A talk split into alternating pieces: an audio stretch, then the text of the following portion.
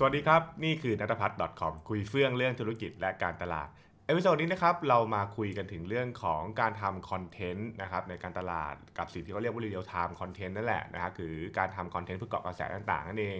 เรามาเข้าใจกันนิดหนึ่งครับว่าทำไมมันถึงปังและ บางครั้งมันถึงพัง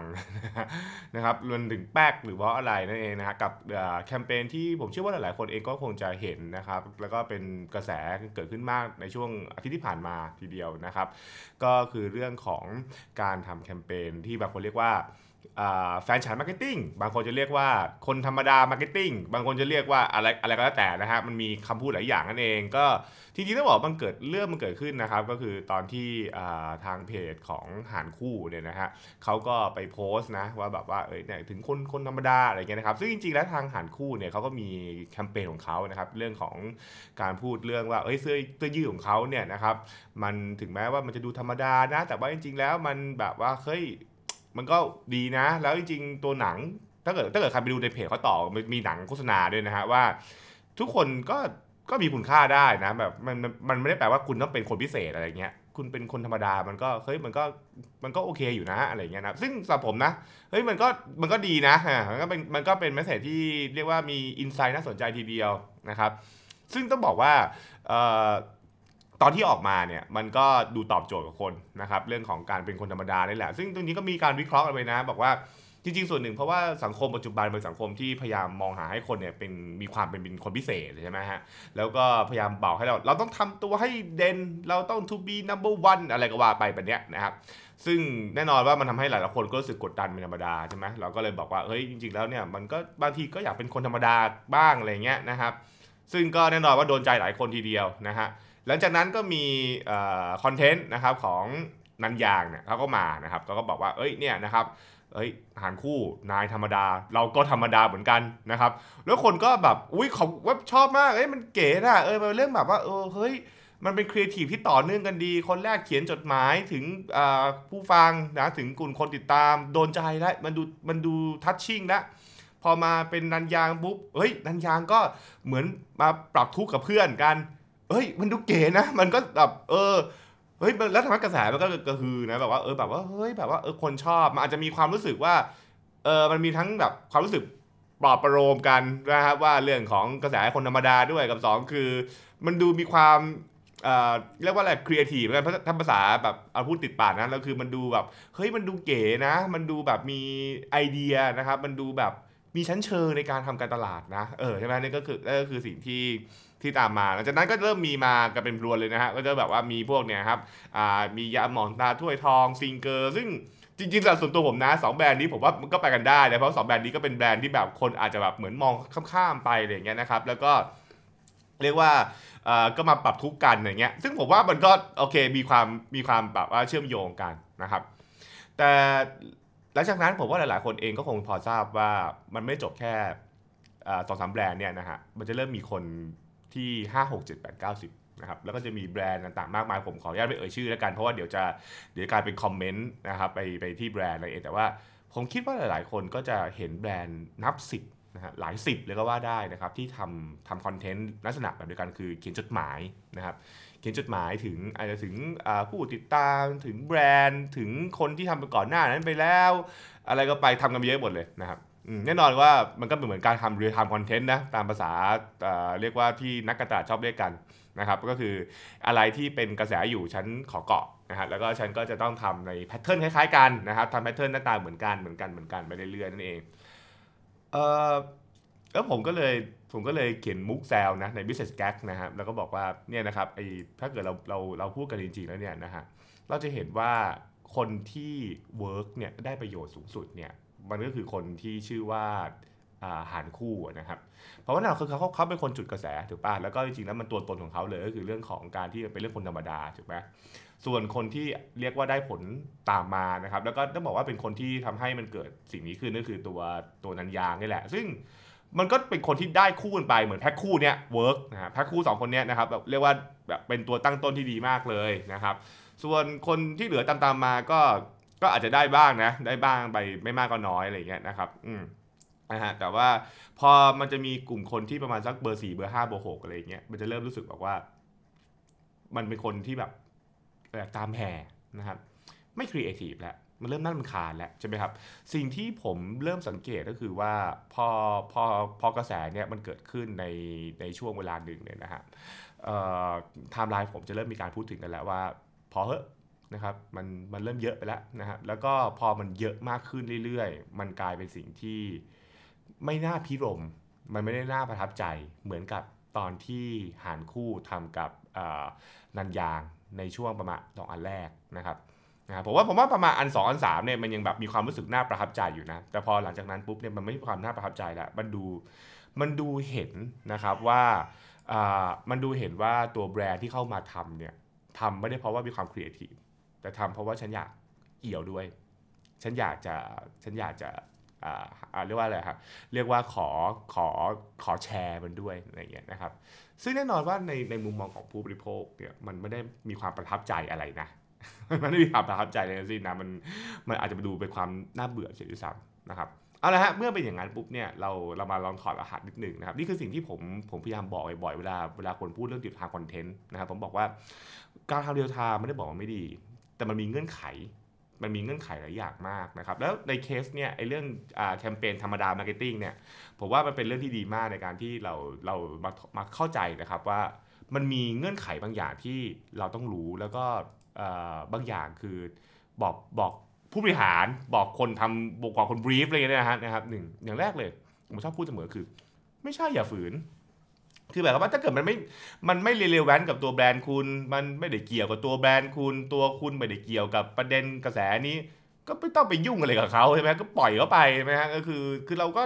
ก็ ก็อยู่ของเราก็ได้ แล้วก็มีคอนเทนต์ของเรา คือ มันไม่ได้แปลว่าเราไม่มีคอนเทนต์ เราก็มีคอนเทนต์ถูกไหมใช่ไหมครับ เอ่อ ถ้าเกิดไม่ใช่อย่าฝืน เพราะว่า เอ่อสมมติผมให้เปรียบเทียบอย่างนี้ง่ายนะฮะ สมมุติว่าถ้าเกิดว่าเราแคมเปญเรื่องแบรนด์ธรรมดาอย่างเงี้ยนะครับ หรือแบรนด์ที่คนไม่ค่อยจดจำอะไรเงี้ยแล้วมาปรับทุกกันนะ แน่นอนว่าถ้าเกิดเป็นถ้าเกิดว่าเป็นพวกแบบแบรนด์ที่เราเอ่ยชื่อไปเนี่ยอย่างเช่นพวกแบบหานคู่นันยางซิงเกอร์ยาหมองตาถ้วยทองอะไรเงี้ยผมว่ามันมันเข้าใจได้นะเพราะว่าแบบเหมือนก็เป็นแบรนด์ที่คนแบบเหมือนผ่านๆอะไม่ได้แบบว่ามีอะไรที่เป็นแบบจุดที่แบบว่าโอ้โหโดดเด่นขึ้นมา การปรับทุกข์กันมันดูแบบมันดูน่าเห็นใจใช่ไหมมันดูน่าเห็นใจมันดูแบบเออมันดูรีเลทกัน แต่พอคนอื่นๆ มาแบรนด์ดังๆ มามา จะทำตัวเป็นธรรมดาผมบอกคุณธรรมดาตรงไหน ปกติคุณชูเรื่องของความเป็นคุณพิคนพิเศษนู่นนี่นู่นนั่นคือ มันเหมือนกับคนที่ใช้คำว่าอะไรอะเขาคือคุณไม่ได้เกี่ยวกับ topic เนี้ยแต่คุณอยากจะมามามาแจมอะซึ่งพอมาแจมแล้วมันไม่เข้าปุ๊บคือคุณไม่ได้มีความชำนาญเรื่องนี้ปุ๊บมันดูแบบบางทีอ่าบางคนจะเรียกว่าแบบเฮ้ยมันดูประหลาดนะฮะหรือถ้าเกิดพูดบางทีภาษาบ้านๆเลยมันเสล่อ ใช่ไหมหนูมากมันชัดเจนมาก ซึ่งซึ่งอันนั้นมันเป็นเรื่องเป็นเรื่องที่ไม่ควรจะทำมากๆนะมันคือแบบเออมันทำให้แบรนด์มันดูไม่ดีหรือเปล่านะฮะเพราะฉะนั้นคือไม่ใช่อย่าฝืนนะครับไม่ไม่ไม่ใช่ก็ไม่ต้องทำนะครับมันไม่มีคือมันก็กระแสมันเกิดขึ้นชั่วคราวเรารู้ว่า real time content เนี่ย real time เนี่ยมันเกิดขึ้น แล้วเดี๋ยวมันก็จะผ่านไป มันไม่ใช่เรื่องที่เกิดขึ้นแล้วคงอยู่ตลอดไปเนี่ยมันเกิดขึ้นบุ๊บหนึ่งประมาณวันสองวันแล้วมันก็หายไปนั่นเองก็คือ ไม่ใช่ก็ไม่ต้องฝืนนะครับกับสองคือ ถ้าช้าอย่าฝืน อันนี้อันนี้ผมก็พูดชัดเจนนะคือแบบว่า คือ real time เนี่ย คุณจะเห็นว่าคนที่หนึ่งคนที่สองเนี่ยได้ประโยชน์นะ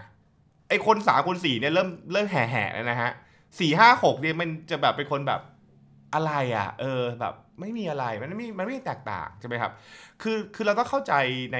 ในกลไกของของการทำ real-time นิดหนึ่งคือ real-time เนี่ยมันเป็นการเกาะกระแสถูกป่ะและการเกาะกระแสที่ทำให้คนหันมาสนใจได้เนี่ยนะครับมันแน่นอนว่ามันก็ต้องมีอาศัยเรื่องของความครีเอทีฟต่างๆด้วย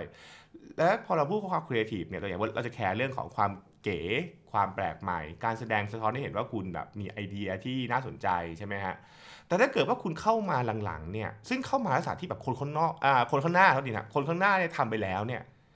มันก็ไม่มีอะไรแปลกใหม่ไงซึ่งพอไม่มีแปลกใหม่ปุ๊บเหมือนเหมือนคนทำตามๆกันนะพอทำตามๆกันปุ๊บมันก็แบบไม่ใช่ อันนี้อันนี้ไม่ไม่ไม่ใช่ไม่ใช่ละนะครับมันมันไม่ใช่สิ่งที่อ่าเรียกว่าควรจะทำแล้วนะครับ ซึ่งผมบอกกันนะเคสเนี้ยมันมีมันมีความมันมีมันมีหมายเหตุนิดหนึ่งคือ มันมันมันคนละเรื่องกับกรที่แบบว่าสมมติเป็นการรณรงค์มันเป็นการรณรงค์หรือเป็นการปลุกจิตสำนึกเรื่องบางเรื่อง เช่นปลุกสำนึกเรื่องของการต่อต้านสงคราม เรื่องของสิทธิสตรีเรื่องอะไรเป็นต้น ซึ่งแน่นอนคนมาที่หลังมันก็ไม่ได้บอกว่ามันแย่เพราะว่าคือการแสดงจุดยืนร่วมกันถูกไหมคือการแสดงจุดยืนร่วมกันขอร่วมอยู่ในกระแสที่คนเห็นคุณค่า อันเนี้ย มาช้าไม่ผิดนะอันนี้มาช้าไม่ผิดแต่แต่แน่นอนคนมาเร็วก็จะได้ประโยชน์มากกว่าเพราะคนมาเร็วจะเหมือนว่าเป็นคนที่เป็นผู้นำถูกป่ะแต่คนมาช้าคือเฮ้ยคุณคุณจอยด้วยกันเราสตองอ่า together stronger อะไรเงี้ยเอออันนี้เข้าใจได้นะฮะแต่ถ้าเกิดเป็นแคมเปญลักษณะที่แบบว่ามาเพื่อมามาเกาะกระแสเพื่อขอดึงความครีเอทีฟเนี่ยแล้วคุณมาช้าเนี่ยนะฮะมันมันไม่ครีเอทีฟแล้วนะครับมันก็คือมันก็ มันก็คงจะไม่ใช่ทางออกที่ดีเท่าไหร่นะถ้าเกิดแบรนด์ถ้าเกิดคุณแบบทำช้าก็อย่าทำเลยนะครับปล่อยปล่อยไปเถอะเดี๋ยวก็ไปหากระแสอื่นเกาะดีกว่าอะไรเงี้ยนะครับหรือทำอื่นไปนะครับ อืมและนั่นมาสู่อันที่ผมผมพูดต่อมาคือข้อ 3 ก็คือว่าถ้าไม่ create อย่าฝืนนะครับคือตรงนี้มันจะมีมันมีข้อยกเว้นต่อมาจากไอ้เมื่อกี้นิดหนึ่งคือถ้าเกิดคุณแก่ครับ มาช้าเนี่ยได้มาช้าเนี่ยมาได้ไหมผมบอกจริงๆมาช้าก็มาได้นะ ถ้าคุณครีเอทีฟพอ ให้เห็นภาพอย่างนี้นะฮะคือ เวลาคนที่มาที่หลังเนี่ย ถ้าทำในสิ่งที่คนข้างหน้าทำทำในสิ่งที่คล้ายคนข้างหน้าทำมันจะไม่มีความแตกต่าง มันจะไม่มีความอะไรน่าสนใจใช่ไหมครับ ซึ่งเราต้องเราต้องเห็นเข้าเราได้เห็นกลไกมันก่อนว่า ไอคนที่ทำคนแรก ๆ เนี่ย ที่คนชอบเพราะอะไรมันดูเก๋ มันดูมีความแปลกใหม่ ผมผมว่าตอน moment ที่ moment ที่ทางนันยางเนี่ยทำคอนเทนต์ขึ้นมาเนี่ยนะครับเอ่อ คนแบบเฮ้ยคิดได้ยังไง แล้วเรารู้สึกถ้าพูดถ้าพูดกันคือเรารู้สึกประทับใจแล้วรู้สึกชื่นชมและชื่นชอบกับการ create อันนี้นะเราชื่นชอบกับ create อันนี้นะซึ่งซึ่งนี่คือสิ่งที่เราเราเราเราเราประทับใจมันนะครับแล้วเราก็รู้สึกดีกับแบรนด์นะครับอะไรเป็นต้นนะครับ แต่พอคนหลังมาทำเนี่ยมันกลายเป็นว่าคุณไม่ได้คุณไม่ได้ create อะไรใหม่อะคุณแค่ขอเอี่ยวแล้วคุณก็ทำในสิ่งที่คนข้างหน้าทำแล้วคุณก็บอกว่าคุณคุณอยากมาขอบอกว่าคุณเป็นคนครีเอทีฟด้วยเหรอ คุณไม่ครีเอทีฟคุณแค่ตามกระแส คุณก๊อปเขาว่าถูกปะซึ่งแบบนั้นมันไม่เกิดความชื่นชมนะมันเกิดความรู้สึกน่าเบื่อ มันเกิดความรู้สึกแบบว่า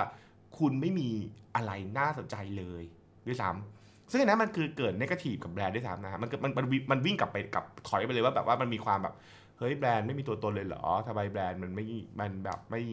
ไม่ได้แบบว่ามีไอเดียอะไรของตัวเองเลย ซึ่งอันนี้เป็นเรื่องที่แรงนะฮะนะครับ อืมทีนี้ถ้าเกิดถามว่า แล้วถ้าอย่างนั้นถ้าจะเข้ามา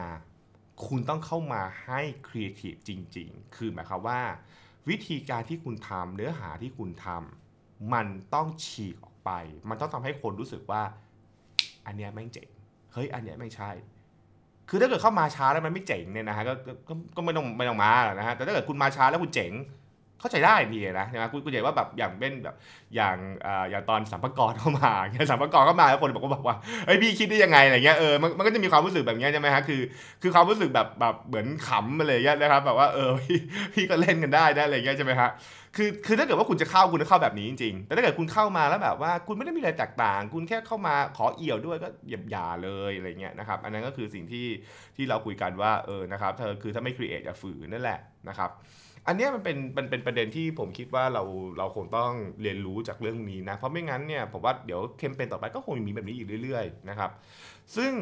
อันนี้มันมาสู่ประเด็นสำคัญที่ผมคิดว่าผมคงต้องขอพูดยาวหน่อยนิดนึงในคลิปนี้นะฮะคือว่าคือ real-time ทำไมนะครับ real-time กันทำไมเราเราเราจะ real-time กันกันไปเยอะๆทำไมเนี่ยนะครับผมเข้าใจว่าในช่วงสามสี่ปีที่ผ่านมาเนี่ยนะครับ ต้องจริงต้องบอกต้องบอกนานนั้นด้วยนะฮะก็คือว่าเวลาเราไปฟังสัมมนานะครับเรื่องของการทำการตลาดอะไรพวกเนี้ยนะครับเราจะมีพูดประเด็นว่าทำคอนเทนต์อย่างไร เพื่อให้มันดึงความสนใจคนถูกป่ะเราต้องการดึง attention คน real-time content เป็นหนึ่งในสิ่งที่ถูกชู เพราะรู้สึกว่ามันเป็นแบบมันเป็นวิธีการที่ทำให้เกิดกระแส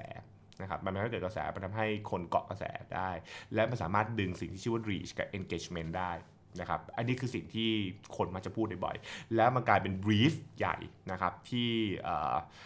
หลาย ๆ แบรนด์มักจะบอกให้ให้ทีมกราฟิกทีมคอนเทนต์เนี่ยทำเห็นกระแสมาเกาะ เห็นกระแสมาเกาะ เห็นกระแสมาเกาะ หรือ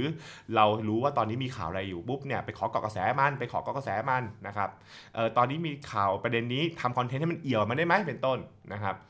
ซึ่งก็เป็นเทคนิคที่มันพยายามเล่นกับจิตวิทยาของคนในเรื่องของการที่กำลังตามข่าวหรือกำลังสนใจในบางอย่างนะครับ ผมไม่ได้บอกว่ามันมันไม่ดี มันมีผลนะครับมันมีผลแน่ๆคือแน่นอนคือมันก็ทำให้คนที่ตามกระแสอยู่ก็รู้สึกว่าโอเคเฮ้ยโอเค คุณพยายามเข้าไปเกี่ยวกับมันนะ คุณพยายามเกี่ยวกับมันนะ แล้วก็บางทีก็ได้ยอดนะฮะยอด reach กับ engagement อย่างที่หลายๆ คนก็อยากได้นะครับ แต่ผมถามต่อไปว่า การทำคอนเทนต์เนี่ยเราต้องการแค่ยอดรีชกับ engagement หรอกนะครับใครที่ตามผมดีรู้ดีว่าผมเป็นคนที่ผมไม่ค่อยชอบเรื่องพวกนี้เท่าไหร่ ผมบอกว่าการทำคอนเทนต์จริงๆเนี่ยมันมีมันมันมีผลที่เราต้องการที่ไม่ใช่ตัวเลข เราต้องการให้คนเนี่ยหันมาสนใจเรา เพื่อที่เขาจะได้มาเป็นลูกค้าเราถูกปะใช่ไหมฮะเราต้องการให้คนรู้สึกดีกับเรา เราได้การให้คนรู้สึกชื่นชอบและชื่นชมเราใช่ไหมครับ การเกาะกระแสหลายครั้งทำให้เกิดตัวเลข แต่อาจจะไม่ทำให้เกิดความชื่นชอบและชื่นชมนะฮะผมคิดว่าเหตุการณ์เนี่ยในเคสของไอการทำธรรมดา marketing เนี่ยนะครับ มันเป็นสิ่งที่ทำให้หลาย ๆ แบรนด์ได้ตัวเลขขอไม่เถียงเลย แต่ภาพที่ออกไปและทำให้คนที่เห็น อาจจะไม่ได้รู้สึกชื่นชมนะฮะ ผมว่ามันเป็นความรู้สึกที่แบบว่า คิดกันแบบนี้เหรอ เอ้ย พี่เอากับเขาได้เหรอ ใช่ไหมหรือว่าใช่ไหมฮะ เพราะฉะนั้นเนี่ยพอไปอย่างนั้นปุ๊บเนี่ย branding เนี่ยมันไม่ได้ถูกสะท้อนมาจากตัวเลขนะ มันเป็นสิ่งที่สะท้อนอยู่ในใจของคน และคนหลายคนภาพที่เกิดภาพและความรู้สึกที่เกิดขึ้นจากแคมเปญนี้ไม่ได้ออกมาในตัวเลขนะฮะมันไม่ได้ออกมาตอนที่เขากดคลิก แล้วบางทีคือเขารู้สึกแย่แต่เขาไม่ได้พูดออกมาด้วยซ้ำไปมีคนได้มาหาผมหลายคนบอกว่าคุณแก่ขอบคุณมาก คุณพูดในสิ่งที่ผมอยากจะพูดมาก ใช่ไหมฮะ ซึ่งนั่นน่ะมันนั่นนั่นนั่นคือการมันกลายเป็นว่าคอนเทนต์เนี่ยอาจจะได้ตัวเลข reach engagement นะแต่เป็นคอนเทนต์ที่ทำให้แบรนด์แบรนด์คือตัวภาพจำของคนเนี่ยมันถูกบิดเบือน มันถูกแย่ลงไป มันเกิดขึ้นเพราะนักการตลาดไปโฟกัสกับสิ่งที่เรียกว่าตัวเลข ไปสนใจกับสิ่งที่ว่า conversion มากกว่าสนใจสิ่งที่ชื่อว่าจิตใจหรือ ความรู้สึกของคน ซึ่งเป็นสิ่งที่ผมพยายามย้ำเสมอว่าคอนเทนต์การสร้างขึ้นมาไม่ได้สร้างขึ้นมาเพื่อสร้างตัวเลข เราสร้างขึ้นมาเพื่อโน้มน้าวคน เราสร้างขึ้นมาเพื่อที่ทำให้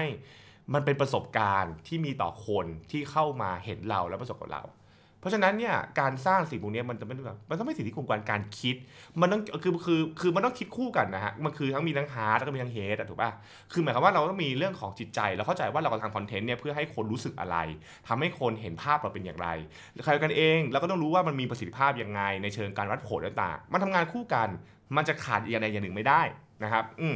เพราะฉะนั้นเนี่ยเวลาทำ real-time ไปทำไม แล้วเกิดว่าทำโดยไม่เข้าใจเนี่ยนะครับสุดท้ายเนี่ยมันจะกลายเป็นผลที่เด้งสวนกลับมาทันทีนะครับมันจะเด้งกลับมาว่าเฮ้ยคุณได้ตัวเลขแต่สุดท้ายคือแบรนด์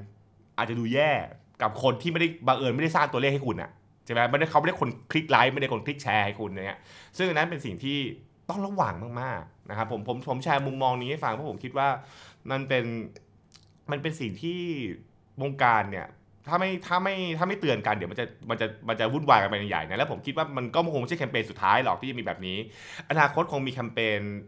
ไอ้ที่แบบว่าเป็น real-time อย่างนี้โผล่มาอีกอะแล้วเราก็จะเห็นแบบนี้อีก ผมผมกล้าพูดได้เลยเดี๋ยวก็มีอย่างแบบนี้อีก เพราะว่ามันก็จะเป็นคนที่ไม่เข้าใจไง คือไม่เข้าใจว่าเราทำ real-time ทำไม เราเขาแล้วเขาสนใจแต่ว่าต้องการตัวเลขไง แล้วก็ทำอย่างนี้ไปเรื่อยๆ ถูกไหมฮะ แล้วแล้วแบรนด์ที่เราสร้างมามันก็จะดูแย่ขึ้นมาทันที ถูกป่ะนะครับ ผมผมปิดอย่างนี้แล้วกันนะครับผมผมผมมีมีคอนเทนต์ไม่ได้นะ ผมบอกว่า เราชอบนะ เวลาคนที่ใครสักคนนำกระแส แบรนด์ที่นำกระแสเราชอบเราชื่นชมนะครับนะฮะแบรนด์ที่ยืนอ่าเท่าไหร่มีจุดยืนนะครับ และไม่ตามกระแส เราก็ชื่นชม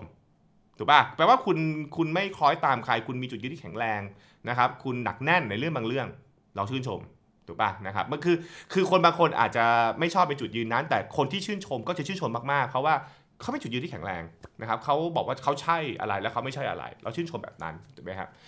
เราเราชื่นชมแบรนด์ที่อยู่ร่วมในกระแสที่เราเห็นคุณค่า เช่น